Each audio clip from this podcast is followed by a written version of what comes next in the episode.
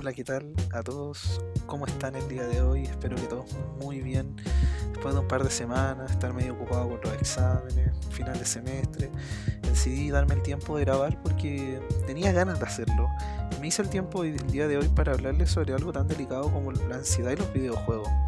Eh, quiero hablarles personalmente de mi experiencia y quiero explicarle a todas esas personas que no saben lo que es la ansiedad y todo lo que implica tener ansiedad, porque es importante hablar de estos temas y si bien en un comienzo intenté crear este podcast con el fin de entretenerme y hacer como todo más ligero, siento que hay momentos y momentos y siento que hay que hablar de esto, no hay que eh, quedarse callado, siento de que muchas personas eh, han podido como notar las carencias afectivas o carencias como sentimentales por así decirlo debido a la pandemia y se han dado cuenta de que no estaban tan bien como ellos creían y es súper importante conversar esto ya sea con gente conocida, con tus amigos, con tu familia, pareja, etc.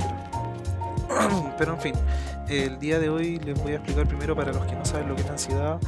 Miren, si yo tuviera que explicarlo en base, en pocas palabras, una manera muy simple, sería como tener un miedo racional a uno mismo y a situaciones externas que pueden depender de uno o no necesariamente. Y quiero explicar después cómo los videojuegos se entrelazan a esto. Por ejemplo, yo cuando era más pequeño me acuerdo de que me daba el hecho de, por ejemplo, no sé, eh, ir al, por ejemplo, yo no podía pedir comida en un local, por ejemplo, porque me, de verdad me, me acomplejaba hacer algo tan simple, entre comillas, para una persona común y corriente. O el hecho de que de repente, no sé, tenía que ir, por ejemplo, a una junta familiar y por algún motivo como de repente me sentía incómodo, como que nunca lo entendía, pero después como que uno va creciendo y va entendiendo más a tu cuerpo y creo que esto de la pandemia y estar encerrado nos hace entender muchas cosas que antes uno no se las pone a cuestionar. O sea, claro, yo en mi caso personal eh, sí tenía como, por así decirlo, cosas, ataques de ansiedad y cosas antes de la pandemia, pero he podido como comprenderme más, saber qué debo hacer o qué puedo hacer. Y si quiero conversar esto con ustedes o con la gente que me escuche, es porque eh, busco como que se sientan como que no están solos, que esto no es nada de que oh, siempre voy a estar así. O sea, claro, no es algo que uno lo pueda controlar como tal, porque no existe como una fórmula para que se acabe esta ansiedad como tal. Pero sí creo de que si se habla más, si te sientes como más parte de que somos muchas personas de que nos pasan estas cosas, eh, te sientes como más cómodo con que alguien te pueda entender allá afuera. Y créeme de que mucha gente allá afuera te puede entender. Claro, no va a andar soltando esto a cualquier persona o lo va a andar compartiendo con cualquier conocido, pero es importante de repente conversar estas cosas, porque la salud mental es algo que es muy importante. Y bueno, para retomar con lo que estaba explicando, la ansiedad puede pasarte, por ejemplo, tienes una prueba te llega la nota y te da ansiedad el hecho de no saber la nota. Por ejemplo, en el lapso de que tú das la prueba y luego te entregan la nota. Eso te puede dar ansiedad. Que eso es algo razonable dentro de todo. Pero no, lo ideal no es que te dé un ataque de ansiedad, pero es normal preocuparse por la nota. Eso bueno. Pero por ejemplo es más irracional cuando, por ejemplo, eh, podríamos decir irracional que, por ejemplo, te vas a juntar con alguien y te sientes como, te da muchísima ansiedad el hecho de que no sabes cómo esa persona te ve a ti como individuo, ya sea físicamente o psicológicamente o cómo te verá el resto. Y son cosas que uno no las controla. Y por eso la ansiedad es algo que es demasiado delicado, porque no es como como algo que pase siempre una cosa y después esto gatille en un, en un ataque de ansiedad o gatille en algo relacionado, o sea, la ansiedad como tal, ¿me entienden? Entonces, ahora que les expliqué más o menos cómo es la ansiedad, el problema es que uno cuando padece de esto suele tener o sea, en el peor de los casos llega a ataques de pánico y de ataques de ansiedad como tal. Pero también esto te produce una inseguridad sobre cosas que aún no ocurren. Y todo esto puede llegar a convertirse en algo muy grave porque uno se termina aislando a veces por temas de pánico y a veces, aunque sea una actividad muy cotidiana o por ser la persona que tú eres, te da miedo a vivir tu vida como lo viviría una persona normal. Por ejemplo, acordémonos de cuando uno disertaba en el colegio y uno se sentía mal o te, revolvía la guata. Esos son indicios de que uno, o sea, claro, es normal, entre comillas, cuando uno es joven por sentirse nervioso por eso, pero hay personas que a veces, no sé, eh, me tocó ver compañeros a lo largo de toda mi vida que, no sé, se ponían a llorar a veces o se estresaban mucho y querían como disertar y irse o se enfermaban de la guata y cosas así. Y eso uno no lo entiende cuando es pequeño, pero cuando uno va creciendo va entendiendo que tu cuerpo cómo reacciona a las cosas que uno realiza o las que tiene que pasar. Y aparte de esto, todo esto de la ansiedad suele también hacer que uno sea más solitario y también esto se asocia mucho a la depresión porque uno busca aislarse, porque uno cree que molesta al resto o incomoda al resto. Y a veces hasta podría decirse que eres incapaz de ser capaz de hacer las cosas que sueles hacer. Y eso es bastante eh, agotador porque te consume como persona, o sea, el hecho de que de repente tú no puedas, por ejemplo, salir normalmente con tus amigos por el miedo a, cosas que aún no pasan y que quizás ni puedan pasar, o porque te da miedo cómo te, cómo te ve el resto. Y si viene tú, o sea, no sé si varios, pero uno va a pensar como, cómo alguien va a tener miedo de cómo lo ve el resto. Es algo que pasa. si bien no es algo que pueda decir como estadísticas como tal, pero es más normal de lo que uno piensa a veces como sentir miedo de cómo te ve la gente y cómo, por ejemplo, te, reaccionan las personas que te conocen.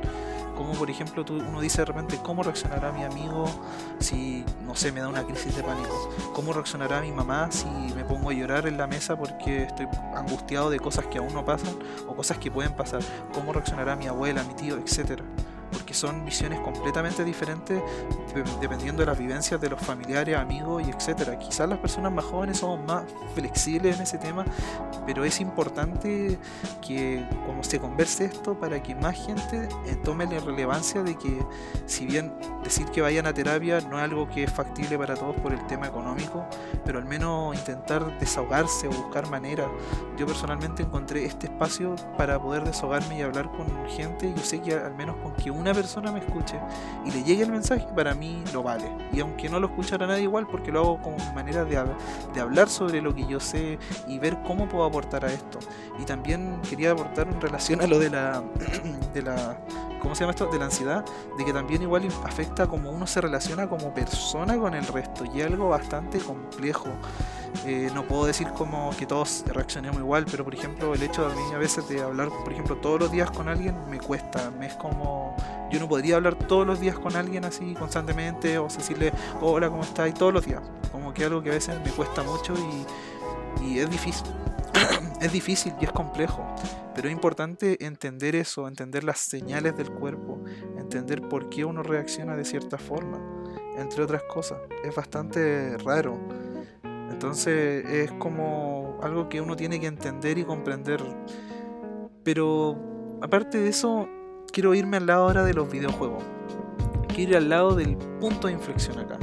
Quiero buscar ahora el punto donde uno dice, eh, por qué Nico está hablando de la ansiedad tanto y no los videojuegos? Y yo ahora les quiero explicar, mis estimados o estimadas, eh, el rol que cumplen los videojuegos en este caso. Porque los videojuegos eh, funcionan con un mecanismo bastante simple. Los videojuegos te, ofrecen un desafío en general y te dicen realiza X acción y obtén X recompensa. Uno al padecer de ansiedad o, o todas estas enfermedades como mentales por así decirlo, psicológicas, como se le quiera decir, uno no puede realizar a veces esas simples acciones, entre comillas, en el mundo cotidiano, dependiendo del juego, obviamente. Entonces, cuando tú realizas una acción en un juego y te dan algo y ganas algo, es una sensación que te gratifica a ti como persona. Entonces, tú al sentirte como gratificado, es una sensación que te enriquece personalmente. Y ustedes me dirán, pero Nico, por ejemplo, si yo juego, no sé, eh, un juego de disparo, perdón, o juego cualquier otro tipo de juego, ¿qué sucede? Y yo le digo, es, igual, porque por ejemplo, tú por ejemplo, ya, vamos a poner un caso, eh, juegas Call of Duty, cualquier cosa, te recompensan con armas y cosas, entonces funciona de otra manera. Por ejemplo, hay también diferentes tipos de jugadores, los jugadores solitarios que juegan solo juegos de un jugador, o los jugadores que buscan jugar juegos cooperativos para tener una experiencia como más como con amigos, más relajada, o los que juegan, por ejemplo, que se toman en serio los juegos entre eso entre, perdón, entre otros. Y hay infinitos casos de tipos de jugadores que a veces les gusta jugar solo, otras veces con gente, pero eso no importa. Lo importante es que quiero decirte que a mí personalmente los videojuegos me han aportado algo y eso es lo que les quiero comentar. Pero quiero hacer un disclaimer, por así decirlo. Quiero decir de que los videojuegos no son una cura o terapia. Ojo, yo no estoy diciendo eso. Que a mí me resulta, entre comillas, para de repente distraerme cuando me siento muy ansioso, preocupado, es algo personal pero no quiero que digan que, o sea, no quiero que crean que yo digo, ah, jueguen videojuegos y dejen de lado las cosas, no, porque también videojuegos pueden ser muy buenos, pero muy malos.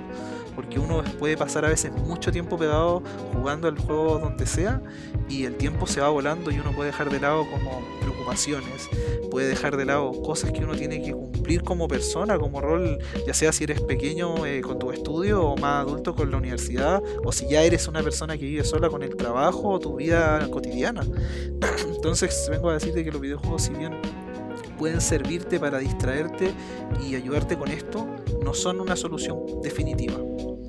Entonces, dejando en claro eso, tengo que decir aparte de todo lo que era que en relación a que realizan una acción y también hay muchos juegos que siento yo que intentan ir a hablar de estos temas.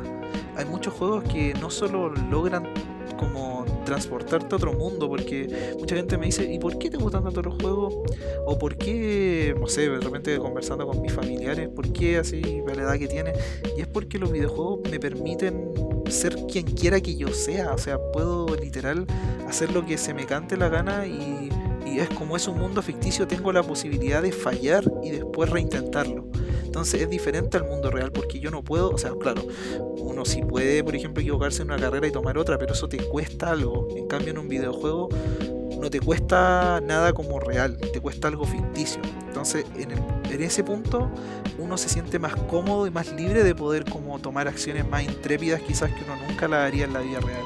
Y eso es lo genial de los videojuegos que intentan a veces algunos juegos ir más allá de entretenerte y hacerte pasar un rato, porque siempre uno quiere pasar un rato, puedes jugar, no sé, FIFA con amigos, puedes jugar, no sé, el LOL con amigos, o puedes jugar algún juego solo que te guste, pero si uno quiere ir más allá a veces tiene que encontrar otro tipo de experiencia y la hay tanto multijugador como juegos individuales y por eso es algo importante que uno logre buscar como ese punto medio donde el juego te sirva como para ayudarte, pero no es como la ayuda definitiva.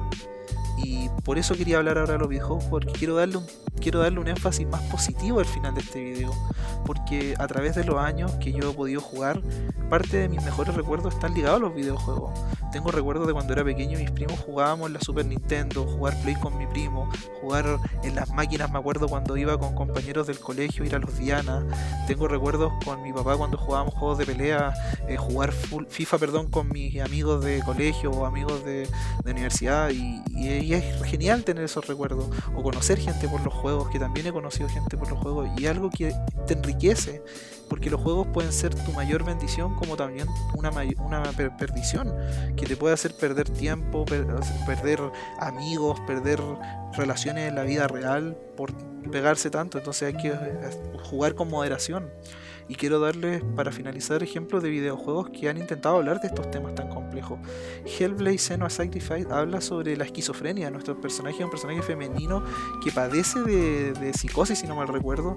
Y si bien la historia quizás no será la mejor del mundo, pero intenta hablar de eso. Y eso es lo que importa, que te hablen de eso, que te hagan sentir parte de, de que una persona que tiene esquizofrenia nunca quizás hace 5 o 10 años atrás pudo haber visto esto y ahora se dan estos espacios. O también podemos hablar de The Longest New Road, que habla sobre lo que es la vida, lo dolorosa que es, pero lo hermosa que también es. Y es como un ejemplo de mostrar como diferentes perspectivas de la vida con cinco personas diferentes que son cinco historias.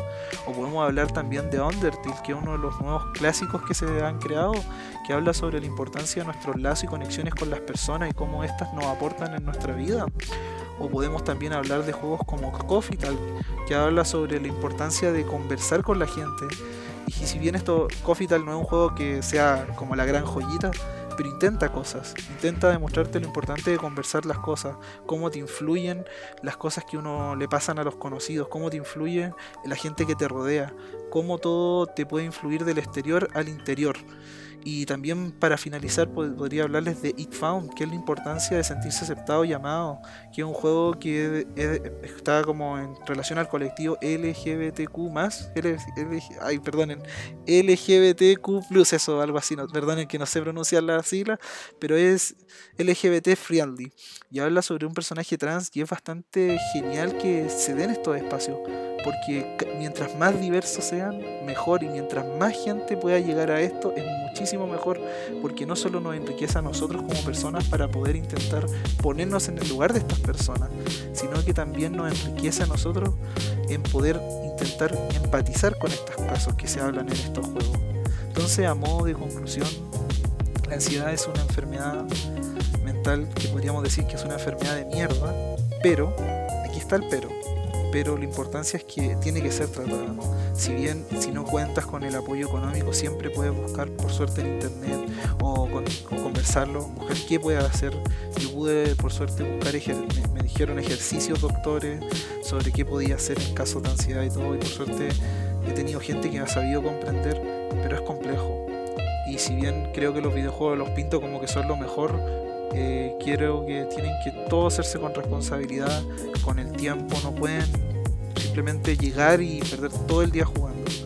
Entonces, a modo, a medio personal, como conclusión, quiero decirle que intenten de repente quizás probar uno de estos juegos, intenten quizás jugar con amigos, quizás hacer cosas que antes no hacían, o simplemente no jugar, conversar con alguien, sentarte con tu familia ahora que quizás por el tema de las cuarentenas están ahí, intentar hablarle y expresarle tus emociones. Sé que es complicado, sé que quizás no, no puedan entender como tu situación, pero si no pueden ellos, quizás tus amigos puedan, y si no, busca una manera de desahogarte.